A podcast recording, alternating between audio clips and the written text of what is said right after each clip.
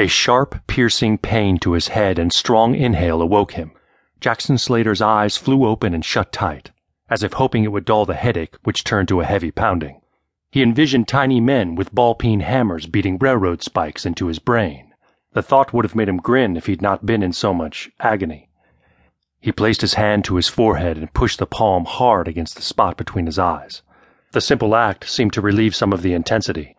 He squeezed his eyes in a small gesture to will away the pain.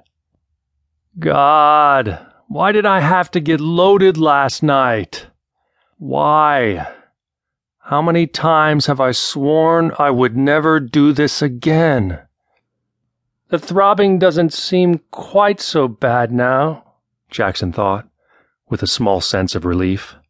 He recalled some words of advice given to him once.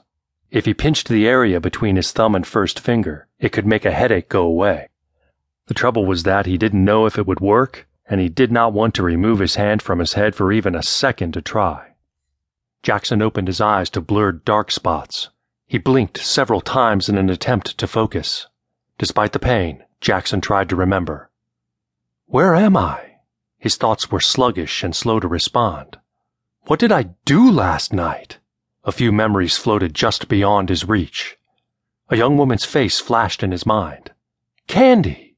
She drove us here. He recalled the front of the old house. Candy's laughter sounded in his head, fresh in his memory. She had shot up the heroin first. It didn't take him long to join in. Even the memory gave him a slight rush, thinking about the needle, sticking it in his arm.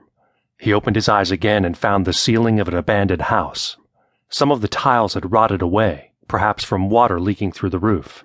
Decayed, the tiles littered the old linoleum floor. Water spots discolored other areas of the ceiling, giving off a weird tie-dye effect. Wallpaper peeled off in layers, as if the room was in a process of discarding its covering, like a snake shedding its old skin. Jaxon struggled to sit up but fell back onto the stained, bare mattress. You dumb fuck! He slammed his fist on the floor. The realization of his relapse brought self loathing. Guilt and shame knotted an angry, hot coal in his gut. He remembered what his old sponsor, John B., warned him to watch out for. You need to watch the threes. Threes? Three days, thirty days, three years. Thirty days, clean and sober.